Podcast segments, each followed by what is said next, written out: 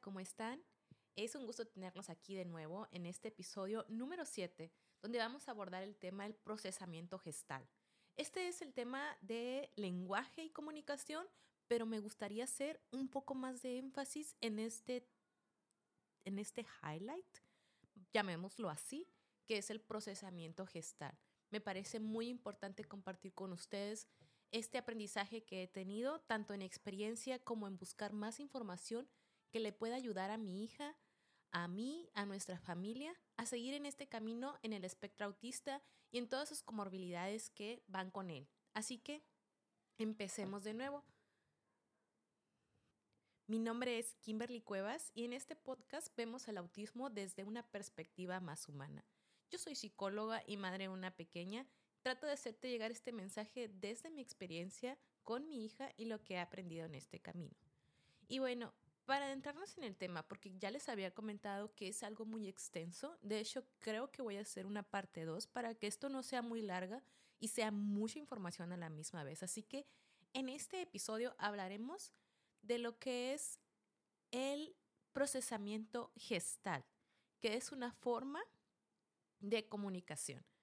Y en el, en el siguiente episodio, en la parte 2, trataré de hablar un poco más de sistemas aumentativos, eh, que serían un, una forma de comunicación de otra manera, para ir adelantándote un poco, es como lenguaje de señas o como unos procedimientos que, me gustaría mostrarte y por eso quiero apartar todo un episodio para eso, para comprender los diferentes tipos o métodos en los que nuestros hijos se pueden llegar a comunicar.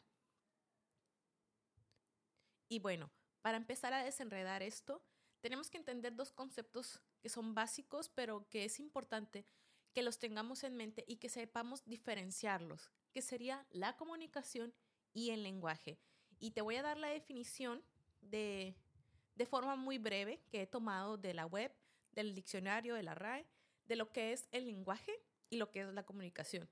También te quiero eh, ir adelantando que debemos de tener muy presente que el cerebro de neurodiverso es distinto, funciona de manera distinta a un cerebro neurotípico. Y esto es muy importante que lo tengamos presente, porque de esta manera vamos a poder potencializar la comunicación en nuestros hijos. Ay, se cae, una disculpa. Eh, bueno, el lenguaje es un sistema de comunicación estructurado eh, en el que existe un contexto de uso y principios combinatorios. Eh, el lenguaje humano se apoya en la capacidad de comunicarse por medio de signos lingüísticos. pueden ser las ondas sonoras, nuestra voz, signos gráficos o también gestos, como es el caso de lenguas de seña. Y bueno, este, la facultad del lenguaje no es un resultado de aprendizaje. Me gustó mucho esta definición. Se las voy a leer tal cual. La facultad del lenguaje no es el resultado de un aprendizaje, sino que es congénita, es decir, nace con el ser humano. Se presenta en todos los seres humanos. Las lenguas pueden aprenderse y olvidarse, pero la capacidad del lenguaje no. Eso quiere decir que el ser humano siempre va a tratar de comunicarse. Ahora veamos la definición de comunicación. La comunicación es la forma de interacción entre dos personas, ya sea mediante la palabra hablada o escrita, gestos, ademanes, expresiones emocionales, cuyo resultado es el intercambio de significados que conducen a una comprensión o un acuerdo entre estas dos personas. Eso sería la comunicación y como podemos ver, no nos está hablando solamente del lenguaje oral, ¿sí? Sino que está abarcando, hay una extensión de formas en las que el ser humano puede llegar a comunicarse. Eso es muy importante, porque a mí me costó mucho trabajo comprenderlo, entender y, y en este momento no me voy a juzgar por eso, porque ya lo hice mucho tiempo, me culpabilicé mucho tiempo por no haber entendido esto en una edad más temprana. Y es comprensible. porque muchas veces llegamos a un diagnóstico precisamente por el tema de el lenguaje. ¿Por qué no habla mi hijo? ¿Por qué no puedo tener una comunicación con mi hijo? Y en ese momento lo vemos como es que quiero que hable, es que ¿por qué no habla? Ya fulanito, su primito, ya empezó a hablar y él no. ¿Qué es lo que está pasando? Y entonces empezamos a buscar especialistas, empezamos a, a ver qué sucede si el niño ya está en, en un preescolar o en algún maternal o en la guardería, te empiezan a decir cosas como de que ya debería de decir mamá o ya debería de tener tres palabras. ¿Y qué pasa? Pues que con nuestros hijos no pasa eso, ¿no? Entonces, aquí es donde viene la preocupación. Ahora te lo voy a platicar de una forma muy relajada, pero durante mucho tiempo tuve momentos muy oscuros, la verdad, mm, días muy grises, días muy tristes y no, ahora no trato de, de sentirme mal por eso. Pienso que es algo por lo que debíamos de pasar. Sin embargo, sí me costó mucho, sobre todo porque en, esa, en ese tiempo no tenía un grupo de apoyo, no tenía algún terapeuta de confianza, alguien en quien depositar mis, mis ¿cómo, te, cómo diré? Mis preocupaciones. Eh, muchas noches lloré, muchas veces recé, le pedí a Dios que, que si algo estaba mal con mi hija me, me lo hiciera saber. Fue un sufrir mucho en silencio, porque yo trataba de hacer en, mi casa lo más que podía para poder propiciar algo de lenguaje, pero simplemente no ocurría. Después entendí por qué no ocurría. Y quiero decirte, mamá, familia, papá, hermanos, abuelos, que tengas confianza en ti, que tengas paciencia en el camino de tu hijo, en el desarrollo que tiene. Nunca te sueltes de personas que verdaderamente sean profesionales pero también, y lo más importante, ten confianza en ti y sobre todo, creo que a partir de esto que te voy a decir, cambió mi vida. Crea una conexión con tu hijo. En las primeras etapas de esto es crucial. Entender que probablemente no va a haber una comunicación verbal, pero va a haber una intención comunicativa de tu hijo porque ya, ya leímos en la definición que el lenguaje es algo vital para el ser, para el ser humano, casi casi es supervivencia. Entonces, nuestros hijos siempre van a estar tratando de comunicarse. Un bebé comunica llorando. Un bebé comunica sonriendo.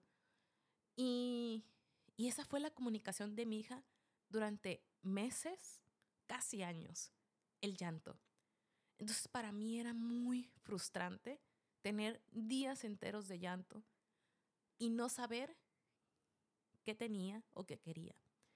Uh, ahora entiendo que ya pudiera ser que ella mostrara crisis desde muy temprano debido a la frustración de no poder dar a entender lo que ella quería.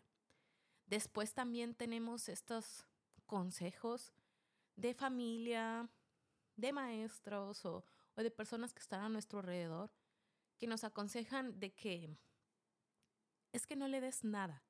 No le des nada si te lo está apuntando. Te tiene que decir el nombre. Tú se lo repites y te tiene que decir el nombre y hasta que se lo diga, se lo das. Es un error. De verdad que valoro mucho todos los consejos que me quieran dar personas, pero en este punto ya entendí que el mejor consejo lo tengo yo. El mejor consejo lo tienes tú, mamá, porque tú conoces a tu hijo, porque tú estás con él todo el tiempo y tú sabes qué es lo mejor para él. De verdad que ese consejo me llevó a que mi hijo tuviera muchas crisis, a pasar días enteros en crisis porque ella no podía decirme una palabra y ahora entiendo que no podía decirme una palabra, pero sin embargo la intención comunicativa ahí estaba. Entonces los niños también se cansan y llega un momento en que dejan de comunicar. En este caso, creo que eh, durante un, un periodo. Eso fue lo que sucedió. Mi hija se cansó de comunicar. Era su única forma de comunicarlo y yo la estaba rechazando. Entonces, haz esa conexión con tu hijo. De verdad, yo es un consejo, no, no está avalado por muchos este, eh, doctores, neurólogos. Es un consejo de mamá que ha pasado por una situación eh, difícil, quisiera decirlo, porque sí fue muy frustrante, tanto para ella como para mí, pasar días enteros sin que esto se diera. Eh, en el, bueno, ya te comenté la etapa donde ella lloraba mucho y pues la culpabilidad que yo sentía por, por no poderle dar o por no poder saber qué hacer con esa situación. Esto empezó a mejorar. Yo empecé a, a buscar información sobre otros tipos de comunicación y, bueno, nadie me dijo esto, yo sola lo pensaba durante los primeros años de maternidad. Realmente me sentía muy sola. Yo estaba en un contexto difícil, estaba en una ciudad nueva, no conocía a muchas mamás, no tenía familia aquí y, las pocas personas que, que tenía aquí, pues recibía consejos que no iban de acuerdo al desarrollo de mi hija. Y, también ahí entendí que, que en efecto el peso de las palabras de todos los niños son diferentes y todos los desarrollos son diferentes, tenía un poco más de valor porque estaba hablando de que mi hija era neurodiversa. Y todavía no podía yo entender que yo me tenía que adaptar a su modo de aprendizaje, no ella al mío. Generalmente en, la maternidad uno, uno intenta que los niños se adapten a la forma de vida, al estilo de vida de sus padres. En este caso me he dado cuenta por toda la observación que, que he hecho que uno debe de adecuarse y adaptarse a las formas de aprendizaje del niño. Y esto no los hace que sean niños de cristal, como llaman ahora, o niños atenidos a su mamá, están madurando, están aprendiendo, pero deben de hacerlo de acuerdo a sus necesidades. Será una carrera muy larga si nosotros intentamos que ellos se adapten a nuestra forma de enseñanza o a una forma de enseñanza neurotípica. empecé a utilizar pictogramas, empecé a comprar muchas tarjetas, muchas agendas y de verdad que sí ayudaron, sí ayudaron mucho porque eran visuales. Entonces, los niños dentro de TEA son en su mayoría muy visuales. Su forma de aprender es eh, viendo un todo y después desmenuzándolo por partes para crear la experiencia. Y de esa manera, partiéndole las actividades en pedacitos, como este tengo, por ejemplo, en su agenda, que de hecho todavía utilizo, eh, lunes, un pictograma. Primero nos vamos a levantar. Segundo pictograma, nos vamos a desayunar. Así lo hace mi hija, se levanta con hambre. Tercer pictograma, nos vamos a lavar los dientes. Cuarto pictograma, nos vamos a cambiar. Quinto pictograma, nos vamos a la escuela. Mm, parece una actividad muy sencilla, una mañana muy rápida, pero yo necesito ponérselo de esa manera para que ella eh, entienda, que lo vea y que lo imite y que pueda realizar toda esta actividad sin tanto contratiempo. Entonces ese recurso la verdad que es muy bueno. Por un momento de verdad yo pensé que, debo de ser sincera, porque más que, más que todo este podcast se trata de, de que yo te hablo como mamá, más que como psicóloga, como mamá, porque esa ha sido una experiencia verdaderamente enriquecedora. Sí llegó un momento en el que yo me rehusé a utilizar esto porque mi primer pensamiento fue, ¿y toda su vida se va a comunicar conmigo mediante dibujos? Por un momento me sentí frustrada por eso porque era diferente para mí, porque yo no lo había visto nunca en mi alrededor, porque no conocí ningún familiar que lo hiciera, porque no estaba de cerca con una comunidad de mamás que me, que me pudieran apoyar o que pudieran ser mi red de apoyo. Entonces sí me lo llegué a preguntar. Hasta que los días difíciles fueron más el peso que pensar si esto va a ser toda la vida, pues que sea de esta manera. Y fue un gran cambio, enorme de verdad. Por primera vez pude sentir que era una relación de madre e hija. De verdad me cuesta mucho decir esto porque porque yo sentía que no había. Ya ya estaba casi por entrar a preescolar y yo sentía que una relación estrecha no había. Como la que tengo hoy, no había. Porque ni siquiera podía comunicarme con ella, porque no estaba en sintonía con las necesidades de ella, no la conocía, no sabía cómo era, no sabía que tenían gustos, preferencias, que había cosas que, que no le gustaban y que yo se las quería enseñar a fuerza y, y ella no quería, porque no era su gusto. Llegar a ese punto me costó, pero ha, valido la pena. Entonces, ya ahora cuando lo pienso después, después tuve una etapa de culpabilidad de por qué no lo hice antes, por qué no inicié antes, por qué no busqué más, por qué... Pero bueno, eso es otro tema. En otro momento lo platicaremos. Ahora hablemos de etapas más recientes.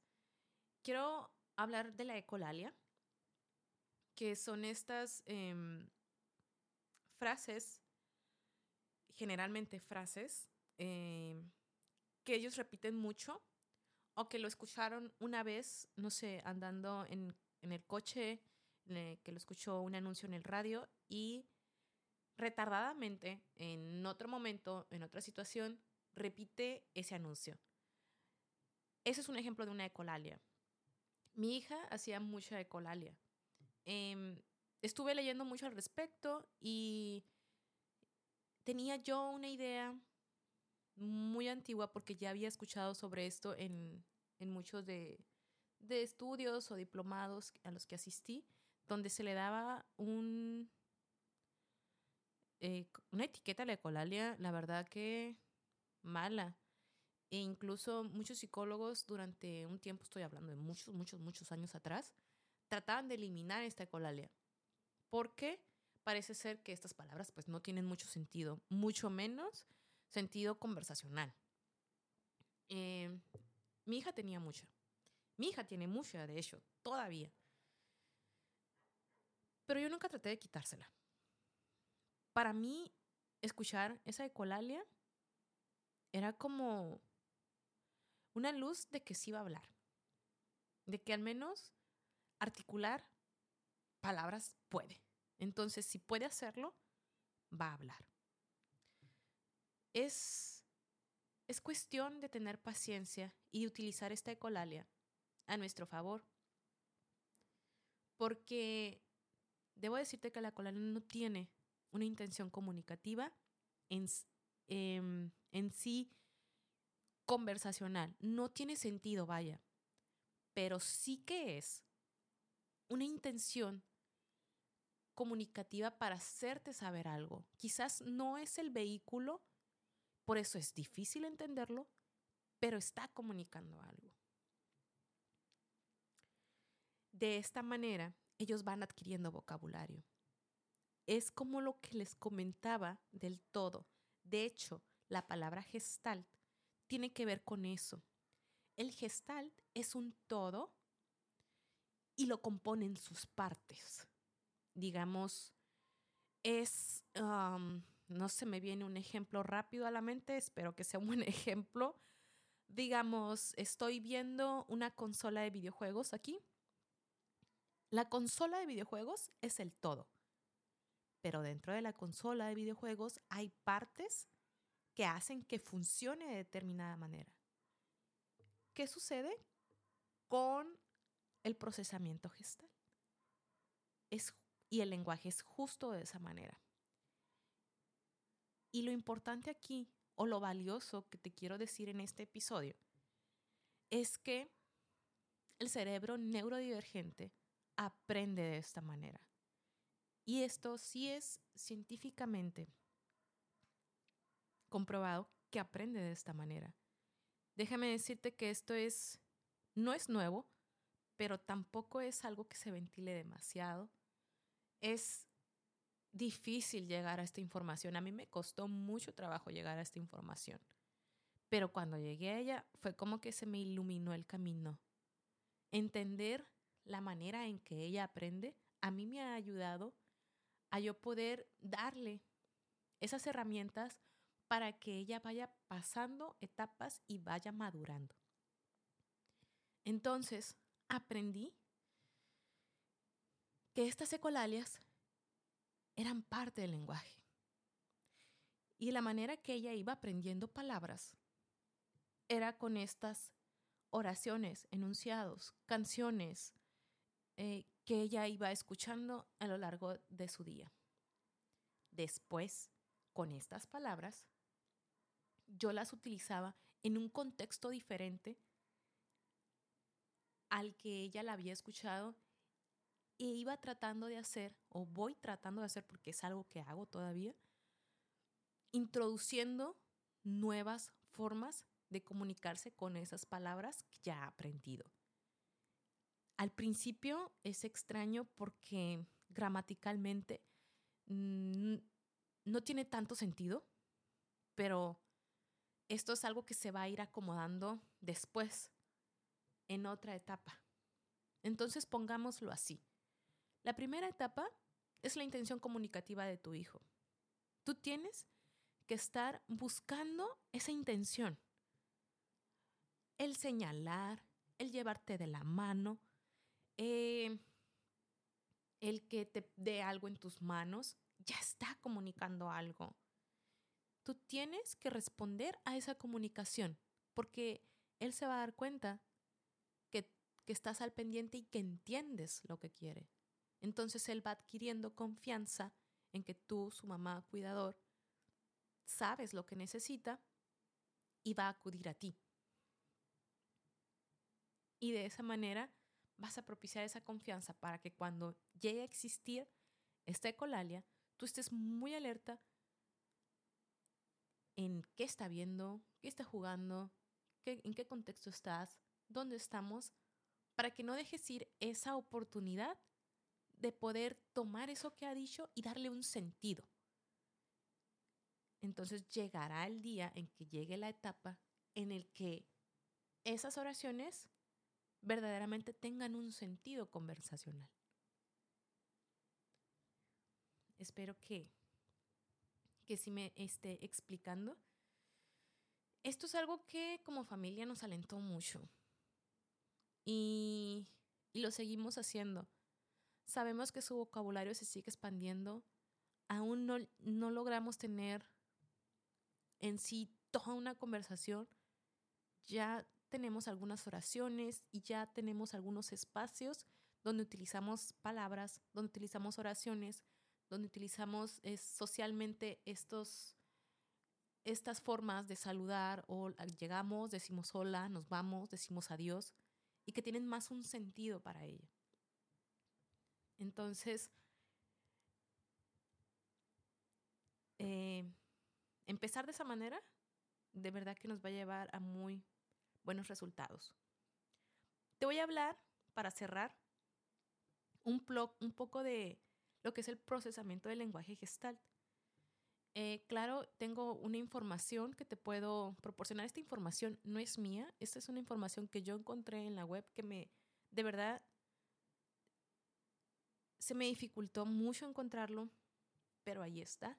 Y me gustaría mucho compartírtela contigo. Son unos pictogramas muy fáciles de entender, no tiene jerga psicológica ni cosas difíciles, son cosas que verdaderamente son funcionales y nos pueden servir en nuestro día a día para poder retomar el lenguaje desde esta perspectiva. Si nuestros hijos están yendo a terapia de lenguaje, terapia sensorial, está muy bien, porque es como que un reforzador mayor, ¿no? Pero recordar que siempre en casa podemos hacer mucho y, es cuando tenemos muchos contextos, muchos contextos eh, en los que podemos ayudar a nuestros hijos a, a tener un poco más de lenguaje, a, que su comunicación sea bien recibida, que haya una conexión con nosotros, a que él por sí mismo eh, de a conocer su personalidad, sus gustos, lo que quiere, lo que no quiere también. Y bueno, eh, esas características. Está un poco lo que ya les he comentado, pero esta es la información que yo encontré. Y dice, aprendemos oraciones completas como una unidad, produciendo guiones, es lo que les comentaba antes de usar y combinar palabras individuales. Este tipo de procesamiento es difícil de identificar, pero no por ello no es común.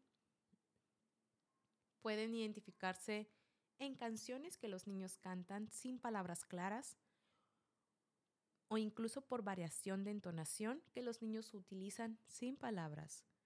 Para los niños más pequeños es difícil decir correctamente estas oraciones de varias palabras, por lo que son en muchas ocasiones incomprensibles. Nosotros tenemos que interpretar estos sonidos. A veces les llamamos que tienen su propio idioma o jerga. Sin embargo, estos son gestalts. Son tan significativos como las palabras individuales y generalmente incluso más porque estos gestal representan eventos completos. Esto para mí tiene mucho sentido porque también me llegó a pasar o me llega a pasar todavía cuando hay oraciones muy, muy, muy largas de una canción y que de repente ella empieza a decirlas como muy rápido con palabras raras o que no existen, pero y yo le llamo, ah, está hablando en su propio idioma pero son estos. Ya cuando leo esto, cuando ya me entero de esto, ya todo tiene sentido, ¿no? Y sobre todo, entender que no está mal, que, que es parte del proceso. El proceso entero del desarrollo del lenguaje gestáltico es totalmente natural. Sin embargo, este proceso debe ser apoyado por alguien que comprenda que se trata de un proceso espontáneo. Si al principio nos pudiera parecer extraño. Solamente debemos esperar a que el niño comience a pasar por cada fase para darnos cuenta que es natural. El proceso gestáltico no tiene por qué parecernos lógico a nosotros porque es lógico para el niño. Es un poco de lo que les comentaba al principio. Estos procesos que son totalmente naturales para el cerebro de nuestros hijos no tiene por qué ser lo que nosotros queremos enseñar y de la manera que queremos enseñar. Es suficiente que sea lógico para ellos. Porque una, una vez que se les dé esa herramienta adecuada a sus formas de aprendizaje con mucha naturalidad, esto va a reforzar la confianza en sí mismo. No va a necesitar crear una máscara ante nosotros porque con naturalidad le estamos enseñando que está bien ser así, que es totalmente normal. ¿Qué podemos hacer nosotros para potencializar el interés comunicativo de nuestros hijos? Esto me parece muy importante porque es justo ahí donde empieza todo. En cuanto nos demos cuenta que está comunicando de la forma que sea, tenemos que potencializar esto, buscar las formas, buscar las maneras y tener muy claro que no necesariamente va a ser un lenguaje oral, un lenguaje hablado, que probablemente lleguemos a eso, pero no tiene por qué ser lo primero. Y, hago mucho hincapié en esto porque sí es algo que duele como familia, sí es algo que duele como madre, porque no es la norma, porque no es a lo que estamos acostumbrados. Sin embargo, no está mal. Y hay muchas otras formas. Yo elegí empezar con los pictogramas, pero hay lenguaje de señas, hay unos eh, programas aumentativos de lenguaje donde se utiliza una tablet, donde se utiliza el abecedario para formar palabras. Hay muchas otras formas de comunicarse, pero jamás tenemos que demeritar una de la otra, porque lo importante es el comunicarse. ¿Y qué podemos hacer para potencializar esto? Entender que la ecolalia siempre conlleva una intención comunicativa. Modelar gestals. Eh, espero que haya quedado muy claro lo que es una gestal. oraciones, podemos decirlo. Modelar gestals funcionales en lugar de hacerle continuamente preguntas. Si esto me lo hubieran dicho hace mucho tiempo y no hubiera tenido que estar yo preguntando como loca en medio de una crisis con todo el mundo viéndome, eh, ¿quieres leche? No. ¿Agua? Eh, ¿Papitas? ¿Quieres comer? ¿Tienes hambre? ¿Quieres infinidad de preguntas? Y mi hija volviéndose loca, llorando, yo teniendo las miradas de todo el mundo, sintiéndome juzgada como que qué mala madre es. Parece que ni siquiera es su hijo o como es que no sabe, es primeriza. Millones de oraciones juzgadoras que en vez de ayudar, me hacían sentir muchísimo más culpable. Hubiera entendido que hacer esas, esa cantidad de preguntas frustraban a mi hija, porque no podíamos llegar a ningún acuerdo. No, no estábamos llegando a nada. No entendía su intención comunicativa porque yo quería que me hablara. Entonces, entender que poner un poco más de atención, de observar, de hacer rutinas, por ejemplo, eso me ayudó mucho después, iba a, a lograr encontrar qué era lo que necesitaba, ¿verdad? Eh, crear melodías al modelar lenguaje esto facilita mucho el acceso a frases a la hora de recordarlas. Si, ustedes se han dado cuenta, las ecolalias que muchos de nuestros hijos manejan son de una canción. No sé, A, B, C, D, E, F, G. Es, lo dicen entero, como si fuera una sola palabra. Es una ecolalia. Y se lo aprenden por la entonación de la canción. Yo muchas veces he descubierto a mi hija que está tarareando una canción porque le parece pegajosa, muchas veces sin, sin alguna letra o alguna oración, nada, simplemente la canción. Entonces, yo muchas veces le he dicho lo que tenemos que hacer o lo que sigue de hacer en nuestra agenda cantándosela. Y no saben el resultado que he tenido. Puede parecer absurdo, pero de verdad que les dejo este tip. De verdad que me ha funcionado. Porque después obtengo eh, algo que ella necesita así cantándome con ese tono. Y me lo dice, ya no me importa si lo dice cantando o no, eh, comunica lo que necesita. También hay que recordar que la ecolalia está profundamente ligada a una emoción por lo que esto también podría ser una pista del estado emocional que está nuestro hijo. Y bueno, estos son los, eh, los puntos que te puedo dar para potencializar el interés comunicativo de nuestros hijos. Eh, como te he mencionado, tengo eh, en que te puedo compartir un documento donde que encontré que la verdad está buenísimo donde viene muy bien explicado lo que es la gestal y también vienen muchos otros tips que podemos hacer en nuestra vida diaria y cómo utilizar este sistema de una forma más determinada para potencializar la comunicación de nuestros hijos. Eh, te quiero recordar que si tú tienes alguna experiencia o alguna información que se le pueda agregar a este episodio, con muchísimo gusto, aquí lo podemos difundir. Esto es para la comunidad de mamás eh, que tienen eh, hijos dentro del espectro o TDA o alguna neurodiversidad. Y esto es para hacer tribu, esto es para compartir, para hacer una red de apoyo y sobre todo para visibilizar em, lo que es el TEA, que llegue a más familias y que sientan que no están solos, estamos acompañados y que somos muchas personas que pasamos por las mismas situaciones o situaciones muy parecidas y que se sientan en, en un lugar de comprensión. Mi nombre es Kimberly Cuevas y me dio mucho gusto poder compartir esta información contigo. Te pido por favor que me regales estrellitas para que este podcast sea más visible y pueda llegar a más familias. Te dejo mis redes y mi correo en la cajita de contenido, esperando que te comuniques conmigo. Nos vemos en el próximo capítulo. Muchas gracias.